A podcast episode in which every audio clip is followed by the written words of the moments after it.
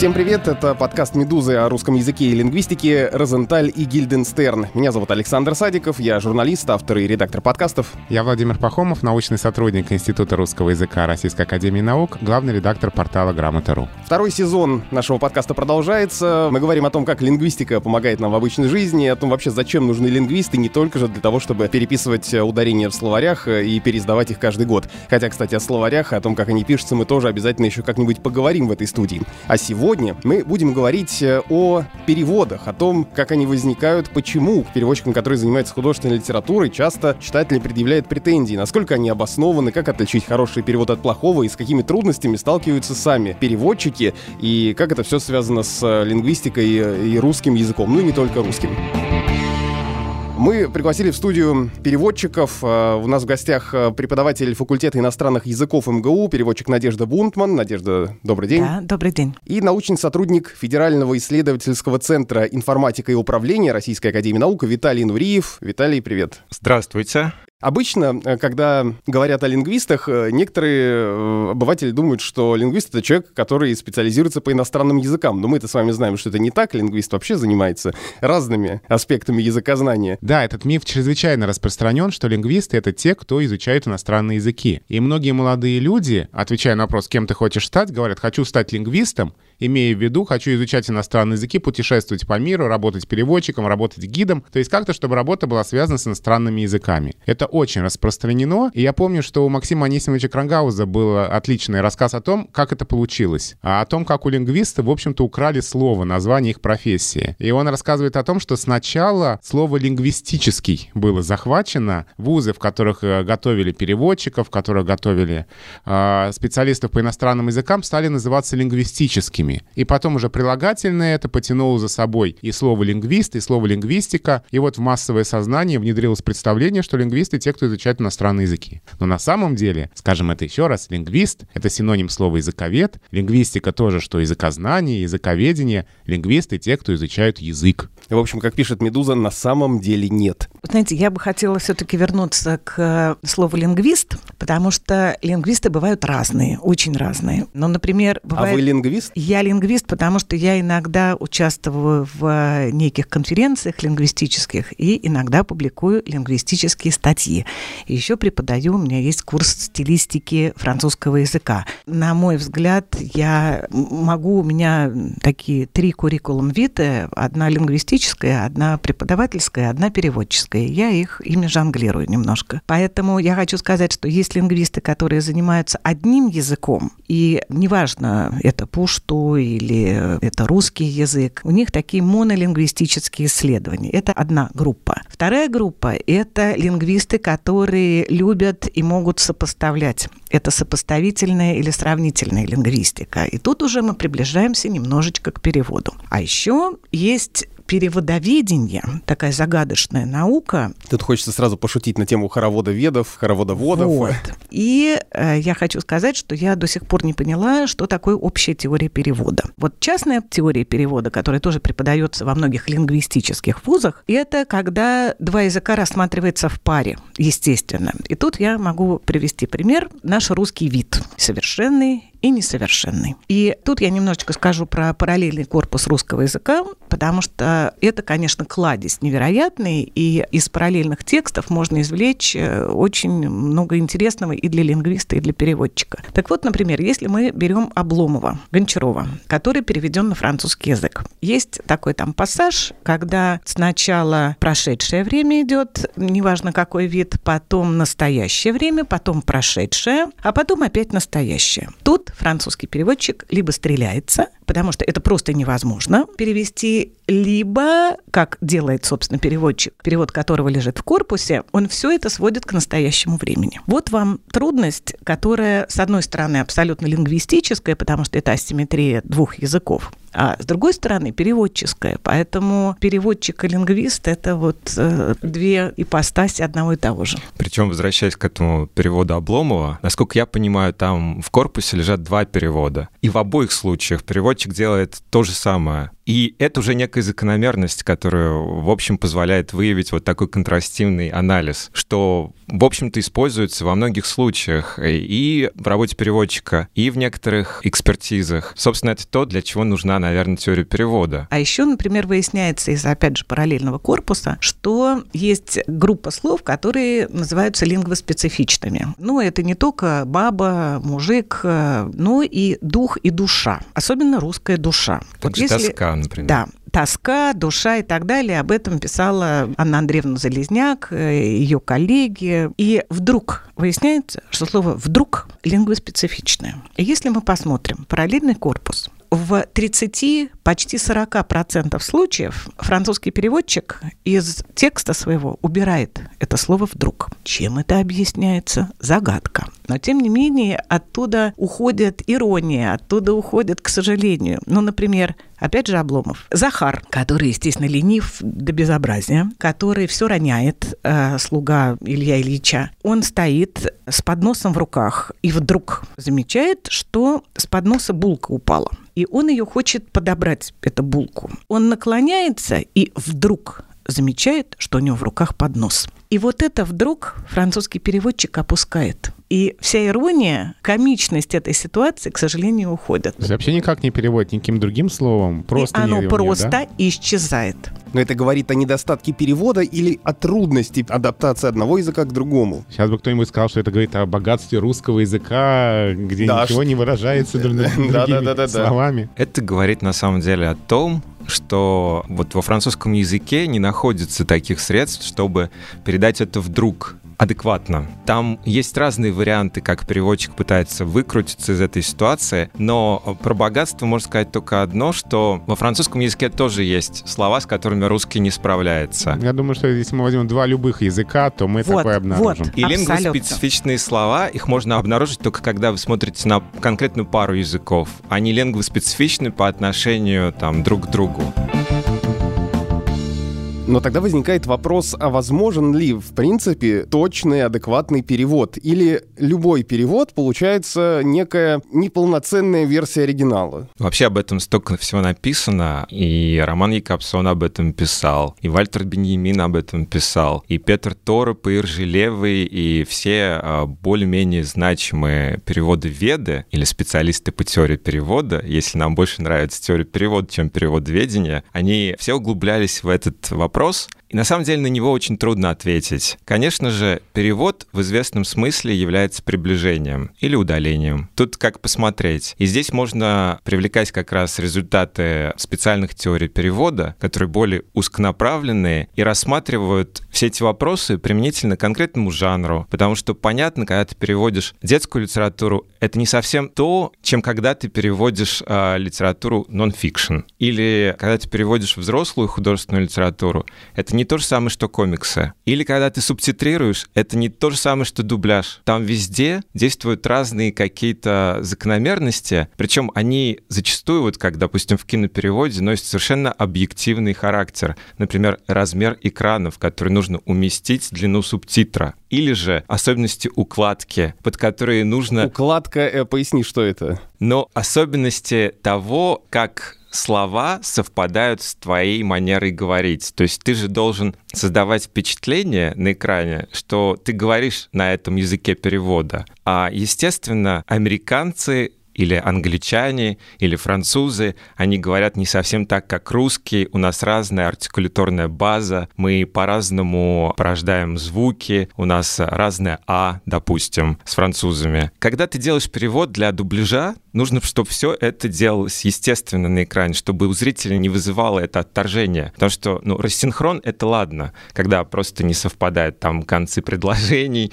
и э, движение губ. Но когда это происходит на каждом слове, это вообще ужасно. Ты просто не можешь смотреть фильм. Но мне кажется, что с современным дубляжом так происходит чаще, чем, например, с советским, но это большая другая тема. Но я объясняю это для себя так, что э, раньше иностранные фильмы выходили с такой частотой, что можно было позволить себе сделать перевод э, так тщательно, чтобы он хорошо укладывался. А сейчас, когда фильмы выходят каждую неделю пачками, на это просто уже, наверное, не хватает времени. Тут есть еще разные рассуждения по поводу московской школы дубляжа, петербургской школы дубляжа. Но когда смотришь, я не знаю, того же Челентана в дубляже, кажется, что это он и говорит. Не возникает вообще никакой ассоциации, что это на самом деле итальянец, говорящий на итальянском. Да, но, допустим, если вы посмотрите дубляж там в студии Пифагор, допустим, в наше время, это будет примерно тот же эффект, как правило. И если пойти на любой крупный мультфильм, отдублированный сейчас, то это будет абсолютное попадание. Ты смотришь, у тебя возникает ощущение, что они говорят на русском языке изначально. Ну, вообще во многих фильмах, сериалах такое возникает Да. ощущение, когда вот, например, смотришь Шерлока, современный сериал, э, кажется, что Шерлок говорит по-русски. Абсолютно точно. И думает по-русски, и пишет по-русски.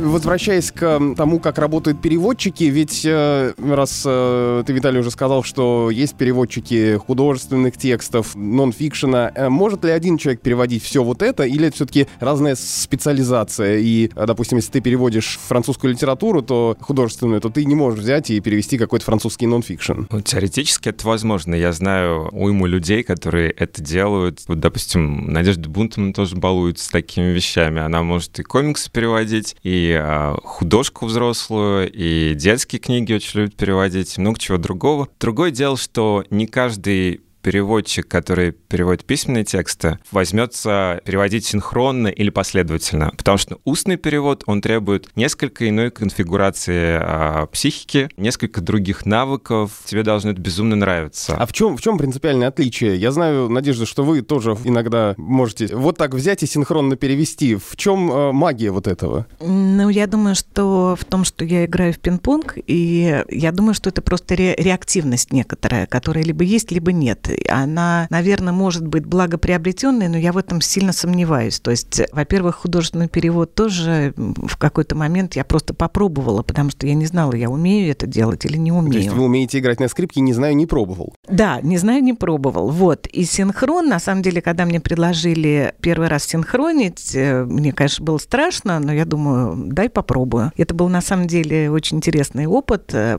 потому что приехала группа бельгийских кинематографистов, которые снимали документальный фильм о Евгении Халдее. Евгений Халдей, который знаменитый фотограф, э, его знаменит, самая знаменитая фотография – это «Водружение знамени над Рейхстагом». Вот, он был уже очень пожилой, и меня завели в комнату. А В одной комнате сидел бельгиец, который задавал вопросы, ему рассказывал Халдей про то, как он был на Нюрнбергском процессе и так далее. А я в другой комнате синхронила. И там были со мной всякие казусы, потому что, например, в какой-то момент Халдей говорит, ну вот, э, сидит немец, э, наши вошли в Берлин, сидит немец с повязкой. А дело в том, что по-французски повязка, которая забинтованная, повязка на голове, скажем, бинты, это одно слово. А повязка на руке – это другое слово. Но я же не вижу фотографии. Я попала, но это было совершенно не обязательно. И синхронный переводчик,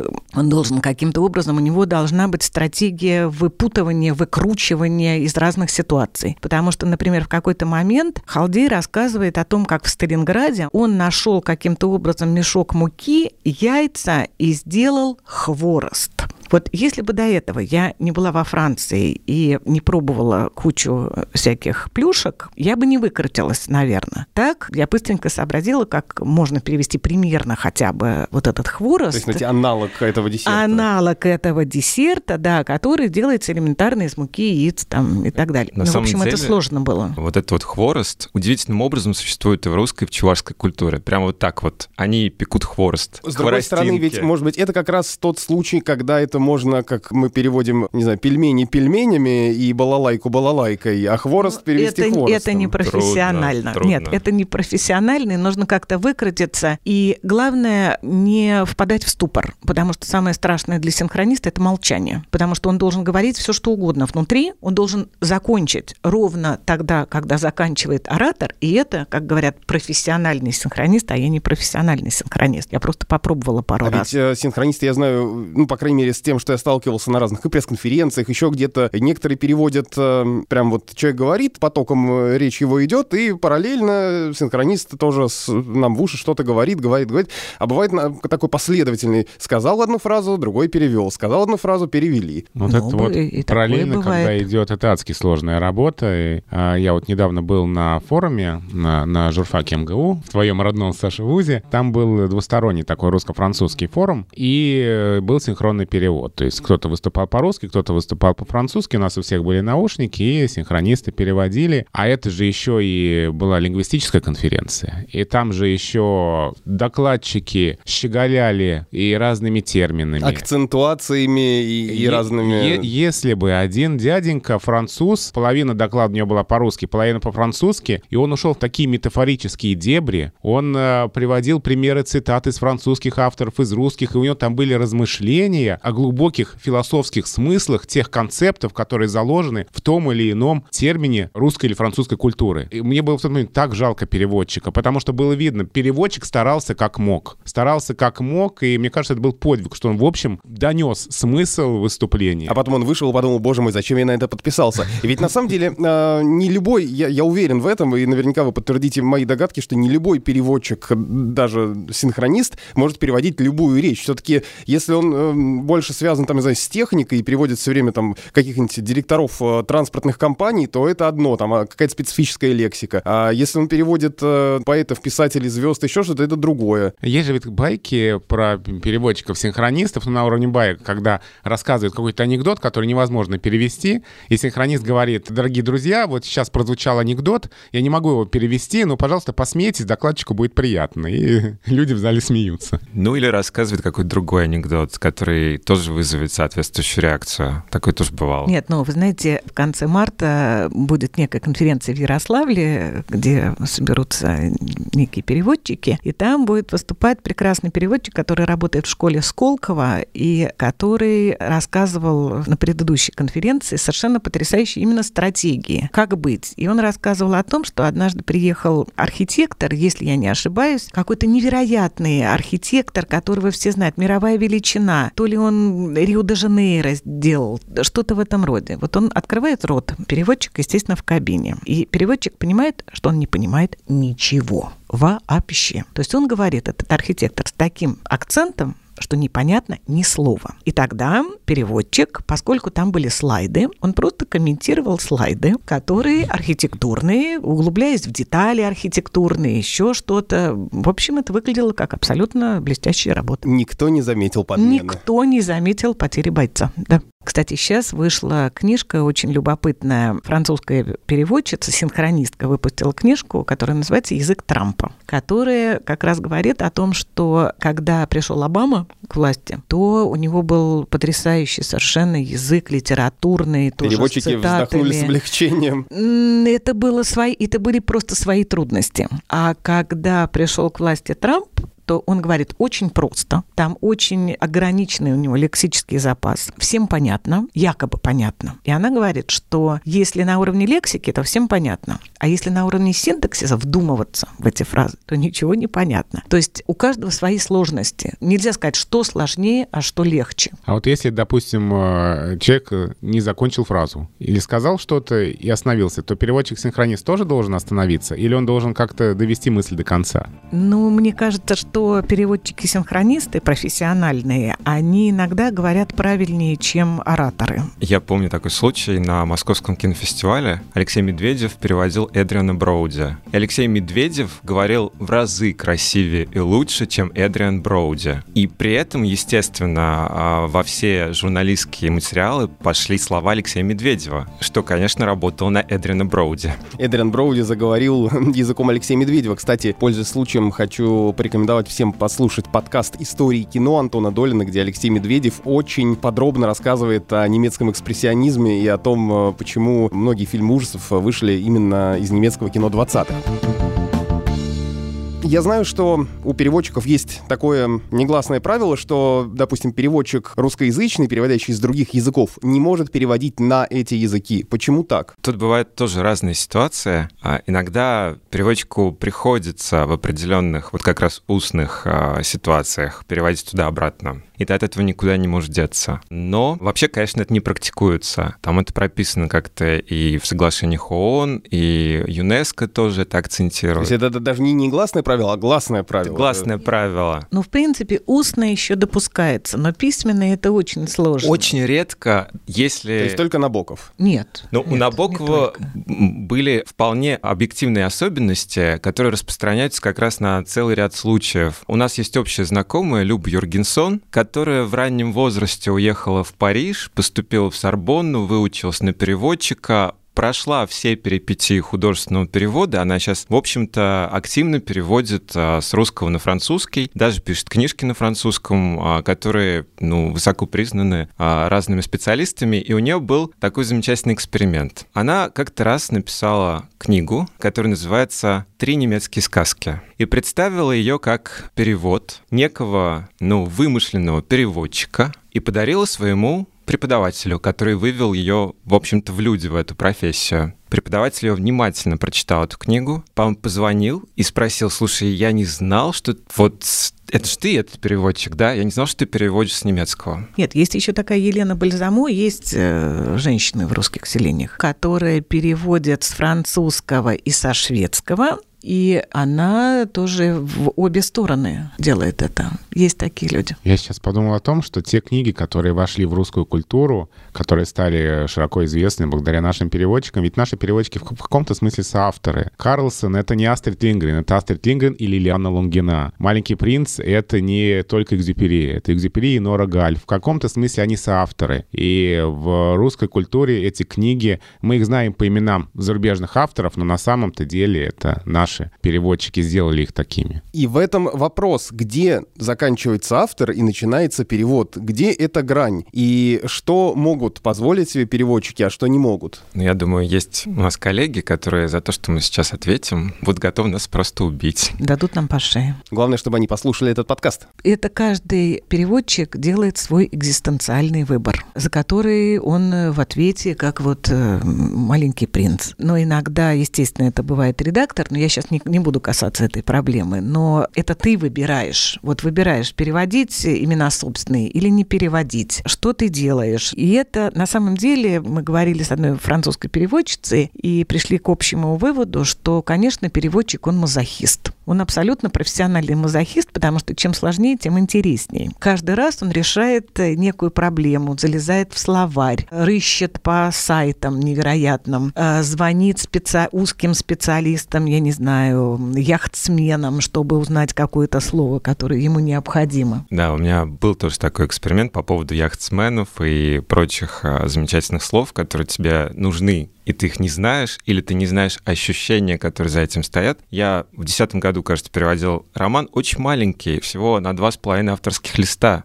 И он вроде бы написан просто. А, Режиса де Самарейры, роман, который называется «Муж и жена». Там не происходит ничего необычного, кроме того, что вот э, в какой-то момент они просыпаются утром и решают развестись. И что-то там во Вселенной, э, ну, не одобряет этот выбор. Их вполне тривиально. Мы знаем этот... Э, Любовь-морковь. Да, мы знаем этот сюжет с античности. Меняют местами, и книжка написана от лица мужчины, который проживает женское тело. И я помню, там были моменты, когда у него начинаются критические дни, он первый раз надевает женское белье и удивляется, что оно там совсем не так носится, как мужское. Я помню, что некоторые физиологические особенности, которые он описывал, мне просто приходилось выяснять у своих э, знакомых женского пола. И я мог с утра позвонить и э, сказать, слушай, объясни мне, вот что там такое происходит внутри, как это вообще описать. И от этого никуда нельзя деться. То есть ты действительно это описываешь. Ну, ты помнишь, во время семинара женщина на каблуках шла по гравию. Да, да, да. Женщина на каблуках шла по гравию. Но это, к сожалению, книжка, которую мы просто разбирали на семинарии, которая не вышла. И дальше происходили невероятные споры в течение часа, а то и полутора. Как это описать? Она наступает всей ступней, какие звуки? Вот. Потому что, естественно, все звукоподражания у французов гораздо богаче гамма, значительно богаче. Это целая история, как их междометие переводить на наш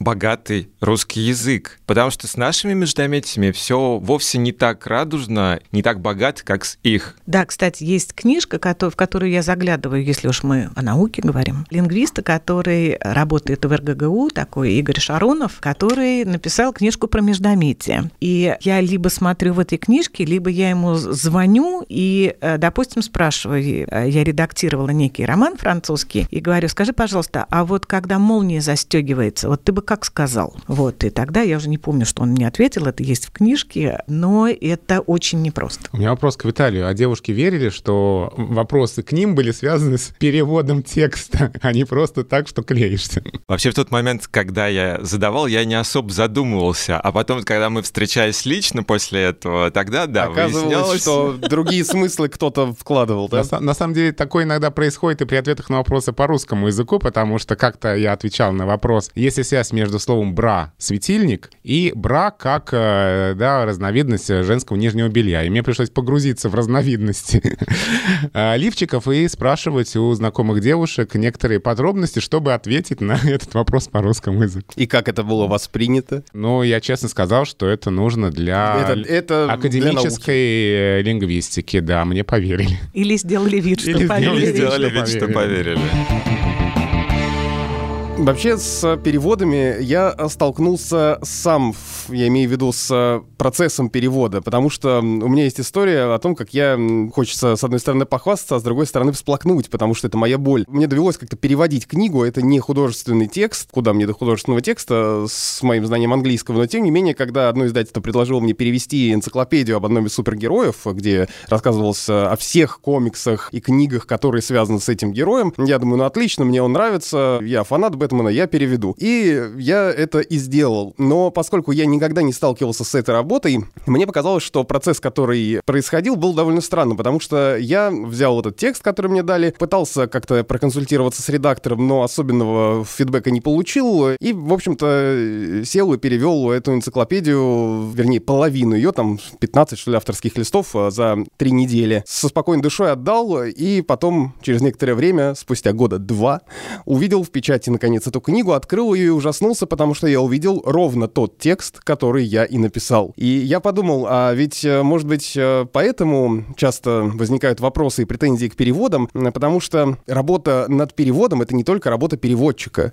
это еще и работа издателя и редактора. Расскажите подробнее, как вообще строится вот этот весь процесс? Тут тоже бывает все по-разному. Бывает, что у тебя нет редактора, то есть формально он есть, и он указан на выходных данных книги, но вот как с тобой произошло, ты открыл и увидел свой текст, где, в общем-то, ну, либо вообще ничего не исправлено, либо исправлено так, как ты бы не хотел. Такое тоже случается. Это вообще худшая ситуация из всех. Когда тебе не показали верстку перед э, ее выходом в печать, и потом ты вдруг обнаружил в ней нечто такое, за что тебя потом, мало того, что коллеги по цеху будут пинать, каждый внимательный читатель не пройдет мимо и тоже пинет. Потому что такие ситуации были, я помню, после некоторых переводов гневный читатель или благодарный читатель такой тоже был бывало, находили меня на Фейсбуке, писали личные сообщения, говорили, что вот какой ты молодец, или говорили, какой же ты ужасный не молодец. И это бывает и приятно, и неприятно. Но факт один, что... Что во всем виноват переводчик. Да, это, это действительно так. Твое имя на, ну, не на обложке, а на первых выходных данных, которые читают в основном все, и ты там указан, ты будешь нести ответственность за это. Из этого вытекает в общем-то, другое заключение, и возникает другой вопрос. Что делать с ошибками, которые допустил автор, если ты вдруг на них наткнулся? Вот этот вопрос гораздо более серьезный, потому что, с одной стороны, это неприкосновенный текст, ты не должен его ни в коем случае трогать и изменять, но ты очевидно видишь, что это ошибка. Вот у меня не дали как этим летом была ситуация. Я переводил одну критическую статью режиссера Жака Даньоля Валькроза. Это один из таких э, значимых режиссеров новой французской волны, который работал наравне с Эриком Ромером, Жан-Люком Гадаром, Франсуа Трюфо он очень почитаем, особенно в узких кругах. И вот он, как и все они, участвовал в такой критической работе. Он писал о рождении истинного киноглаза. И в какой-то момент он говорит, что вот эта экранизация, там мелькает слово «пьес». И понятно, что думаешь «пьеса». Потом ты смотришь название, и идешь дальше, и понимаешь, что это роман. И ты не можешь оставить пьесу. Вот как бы тебе не хотелось. Потому что это будет твоя ошибка. Я честно написал редактору, который заказывал перевод, что я в тексте написал роман, потому что это и есть роман. Я его раздобыл, прочитал. Это действительно роман. Ну, ни о какой пьесе речи не может. Там не было вариации на тему пьесы. Роман нигде не ставился на Бродвее. Это не могла быть пьеса. Как слово пьеса затесалось в этот текст, непонятно. Но мое дело, как дело переводчика, что-то с этим вообще э, решить. Но ведь есть такое оружие, примечание переводчика. Можно поставить сноску и там что-нибудь написать. Но мне кажется, что это оружие судного дня, то есть это надо использовать в крайних случаях. Э, хотя иногда этого не избежать. Вот э, я читал в прошлом году книгу, которая меня просто поразила. Я давно не получал такого удовольствия от чтения. Лоран Бине «Седьмая функция языка». Отличная книга. А, да, и я знаю, что переводчик тоже как-то был отмечен, но я каждый раз э, спотыкался о практически на пол страницы разные сноски и примечания, э, которые поясняли явления, фамилии, детали, и это немножечко тормозило весь процесс. И я даже не знаю, как, какой правильный выход из этой ситуации. Такое тоже иногда бывает. Вот с Даниэлем Валькрозом, если к нему возвращаться, все было достаточно просто. Мне просто запретили делать сноски. Сноски можно было делать только в нескольких случаях. Этот случай под них не подпадал совершенно. Но действительно, в отношении сносок ты, как правило, обсуждаешь с редактором и с издателем, нужны ли ему сноски, как он к этому относится. Потому что у нас есть а, общая подруга Анкель де Фифакар, признанный переводчик с русского языка, которая недавно получила нашу государственную премию за то, что перевела собрание сочинений Солженицына и, и прочее, прочее. У нее гигантское количество заслуг. Так вот, когда она меня учила переводу в Сорбоне, она четко сказала, это одно было из первых правил, с которого она начинала свой семинар. Переводчик не должен ставить сноску. Сноска — это неудача переводчика. Если только это не нонфикшн, если только это не какой-то специализированный текст, или если вы точно знаете, что вот именно этих фоновых знаний не хватит читателю для того, чтобы он понял роман и весь его замысел. Иначе это отвлекает читателя, разрывает вот это поле чтения и чисто психологически мешает читать. К вопросу о фоновых знаниях. Понятно, что переводчику, чтобы перевести какой-то текст, мало просто хорошо знать язык.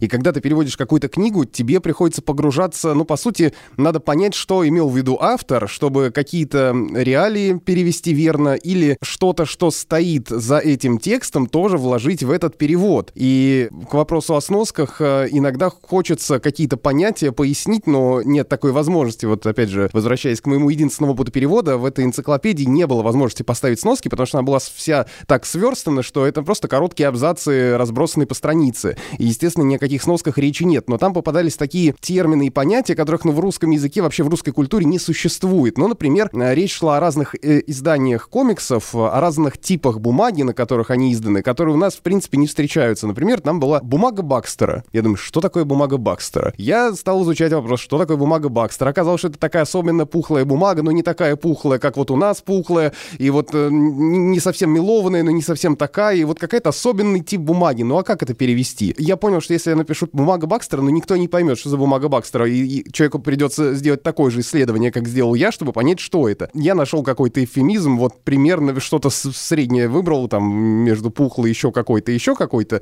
и написал так. Наверное, редактор мог бы здесь как-то меня проконсультировать, но такой возможности меня не казалось. Что касается того, как переводчик входит в перевод. Я могу привести несколько примеров. Э, я переводила роман про снайпера. Я, разумеется, у меня были открыты картинки, э, сайты с оптическими прицелами, э, спусковыми крючками, устройством Калашникова и так далее. И очень любопытная у меня, конечно, была контекстная реклама. Мне предлагали купить недорого разные виды оружие, разумеется. В это я вникала. Или, например, когда я, я переводила опиум Кокто, мне нужно обязательно было понять, как устроена опиумная трубка, потому что он это описывает. И мало кто мне мог рассказать. Легально. А, да, легально рассказать. Естественно, в табачных киосках э, на мой вопрос, скажите, пожалуйста, вы мне не можете нарисовать, как устроена опиумная трубка? На меня смотрели широко Чисто раскрытыми. интерес. Абсолютно, как женское нижнее белье, да. И в конце концов, э, это был человек, у которого была жена иранка, и говорит, ты только никому не говори, сейчас я тебе все нарисую и расскажу, потому что в Иране этим занимаются вполне. Как же раньше работали советские переводчики, когда интернета не было? Я, конечно, не отношусь к советским переводчикам, но у меня есть хороший знакомый Александр Сергеевич Ромашко, который как раз относится к этой когорте больших советских переводчиков. Он говорил, что ты читаешь текст, отмечаешь там темные места, те, которые у тебя вызывают какие-то сомнения. Знаете, такое смутное томление внутри, такой сигнал, который непонятно откуда идет, что вот здесь что-то не в порядке. И руководствуясь своим чутьем, интуицией, ну, как ни назови, ты идешь в библиотеку, выбираешь там горы три книжек и начинаешь их наугад просматривать. И вот только так ты можешь как-то прийти а, к законченному варианту перевода и найти более-менее все, почти все или половину всего того, что нужно найти. Ты никогда не уверен, все ли тебе удалось отыскать, если у тебя нет под рукой живого автора, который еще к тому же захочет с тобой общаться. Потому что это не всегда так. Мы э, тоже в профессиональном сообществе знаем случай Ирины Яковлевны Валевич, которая перевела почти все романы Паскаля Киньяра, а это безумно трудный автор, который каждую свою книгу пытается написать новым стилем, там, новым аппаратом терминологическим, э, с новыми какими-то отсылками в новую эпоху, и все вот это такое хитросплетение очень трудно дается переводчику. Когда она выбралась на семинар, специально устроенный для переводчиков, Паскаль Киньяра, где он был сам. Она к нему подошла и сказала, слушайте, а можно я вам задам еще ряд вопросов? Он от нее отшатнулся и сказал, что нет, вот что хотите, то и пишите в своем переводе. Автор не всегда готов обсуждать, а, что он там написал. Это хорошая позиция. Вопрос, который часто задают э, авторам нашего подкаста «Книжный базар» Анастасии Завозовой и Галине Зифович, но мимо которого мы просто не можем пройти, потому что здесь сидят переводчики, я обязан у вас это выяснить. Э, как отличить хороший перевод от плохого и почему, как мне кажется, переводной текст э, почти всегда видно. По-моему, это не так. Хоро- е... Хороший переводной текст можно не заметить. Вот, абсолютно. Текст. И на самом деле, ну, мой внутренний критерий, ты должен сделать так, чтобы это не видно было. Если ты не видишь что это перевод, значит, тебе перевод удался. А вот когда ты читаешь книгу и думаешь, так, я вот не понимаю, это перевод плохой или стиль автора такой странный? Мне кажется, если текст хороший, то ты не задаешься этим вопросом. Ну, есть, конечно, ситуация, когда это не твой автор, но мне кажется, это скорее первый случай. Плохой перевод или хороший, если все-таки переводчик понимает, что он делает, можно выяснить только сравнивая с оригиналом. И если ты не имеешь перед рукой оригинала, то ты вообще как-то с трудом можешь судить о качестве перевода. Ну, то есть, если уж там совсем нет каких-то там, стилистических огрехов, грамматических ошибок, еще чего-то, это явные, естественно, плохие а, характеристики перевода. Но если этого ничего нет, то очень трудно сказать, плохой перевод или хороший. Нет, это просто невозможно. Просто невозможно, потому что, когда идет конкурс, сначала мы, допустим, просто читаем перевод прекрасный, гладкий, отличный, допустим, Фуко, перевод Фуко, а потом мы вдруг смотрим оригинал. И понимаем, что нон-фикшн, там нет такой свободы, потому что, в принципе, в художественной литературе переводчик может себе позволить прибегнуть к принципу компенсации. Вот я вот здесь вот мне не удалось, зато вот там вот я что-нибудь придумаю такое классное. Но ведь э, все равно же переводчик должен передать э, стиль автора, какие-то вот, э, ну, что-то такое, что Конечно. выражено, может быть, где-то где-то в синтаксисе, где-то еще в чем-то, и он не может сделать просто хороший русский текст, который хорошо читается. Есть вечный вопрос, по отношению к которому у теоретиков, практиков перевода в советский период был более-менее однозначный ответ. Он э, выписан э, в книге «Слово живое, мертвое, но рыгаль», вполне однозначно, это прескрипция. Но когда мы смотрим сейчас на том же конкурсе молодых переводчиков, или же когда сидим в жюри премии Ваксмахера за лучший перевод с французского языка, мы начинаем смотреть эти переводы и понимаем, что это правило не действует сейчас. Раньше считалось, что вот мысль, овеществленная в предложении, она идет от точки до точки. И ты не должен это рубить. То есть ты должен соблюсти эти границы, потому что это уже стилевая характеристика. Да, при этом, если что-то советскому читателю могло быть непонятно или по каким-то причинам не подходило, то можно было абзацами выкидывать. Но на самом деле абзацами выкидывали не только в Советском Союзе. Я хочу сказать, что эта практика я не защищаю Советский Союз в плане цензуры, правда, бывало всякое. Но я хочу сказать, что цензура существовала не только у нас. Допустим, всем известно, что французская литература знаменита своими детективами. Там детективы очень любят. И вот там, после Второй мировой войны, сложилась тенденция подтягивать любой переводной зарубежный детектив под каноны своего детективного жанра. И там ну, можно не называть это цензурой, можно как-то по-другому придумать название, но там могли выкидывать какие-то вещи, менять сюжет, менять поведение протагониста, вот все что угодно. Ну, вот, вот так вот, такие случаи тоже есть.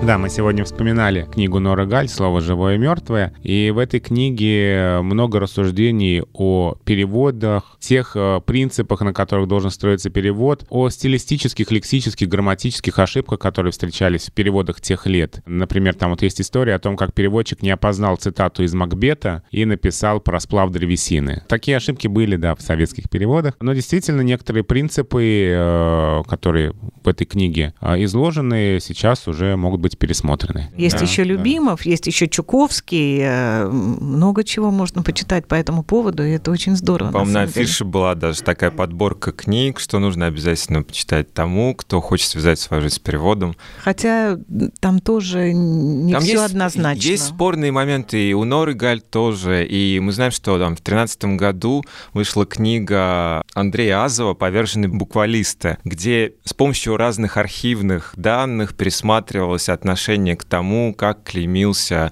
буквально перевод в Советском Союзе, и более подробно рассматривается, что, что такое считалось буквальным переводом, как вообще к этому относились, почему так сложилось. Понятно, что много неоднозначностей. Норгаль, она была вписана в любом случае в эту общепризнанную традицию художественного перевода, которая культивировала в Советском Союзе. Понятно, что в слове «живом» и «мертвым» тоже можно какие-то вещи найти, которые не очень ложатся на наши современные реалии. Вот мне кажется, при, в общем, критическом взгляде на советское время и на то, что там происходило, как минимум издавались... Э, тетради переводчика. Тетради переводчика, мастерство перевода. Вот в тетрадях переводчика можно найти удивительные вещи. В 59 году переводчик Серпинский подал на переводчицу Озерскую в суд за то, что она якобы взяла перевод, его перевод первых 11 глав романа «Золотые мили» Катарины Причард и выдала за свой перевод. Причем он в суде потребовал взыскать с нее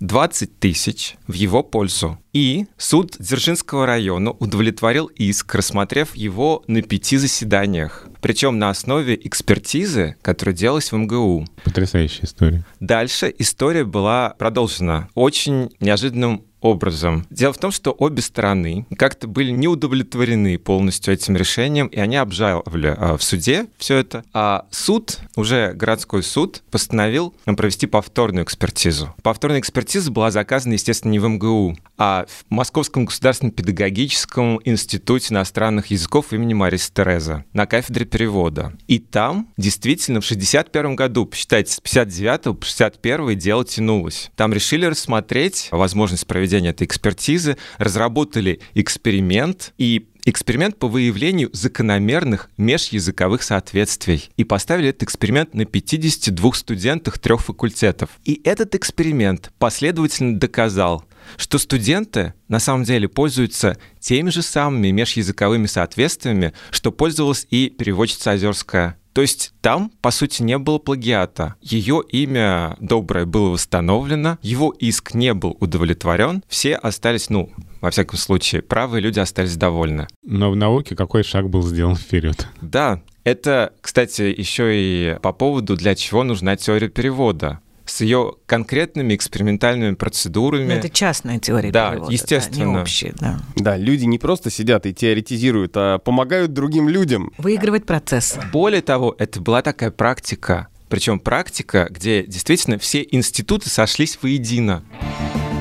Вот на этой оптимистичной ноте о том, что перевод э, и практики его помогают, завершим нашу беседу. Мы сегодня говорили о переводах с преподавателем факультета иностранных языков МГУ, переводчиком Надеждой Бунтман и научным сотрудником Федерального исследовательского центра информатика и управления Российской академии наук, переводчиком Виталием Нуриевым. Это был подкаст о русском языке и лингвистике Розентали Гильденстерн. Меня зовут Александр Садиков, я журналист. Я Владимир Пахомов, научный сотрудник Института русского языка РАН, главный редактор портала Грамотару. Мы вернемся к вам через неделю, а пока вы можете послушать э, другие подкасты «Медузы», например, подкаст Антона Долина «Истории кино» или подкаст э, Галины Юзефович и Насти Завозовой «Книжный базар», новый сезон которого о советском литературном каноне уже стартовал. Ну и слушайте другие подкасты «Медузы», например, э, подкаст о жизни и отдыхе в Латвии «Лабе». И пишите письма на почту подкаст собакамедуза.io.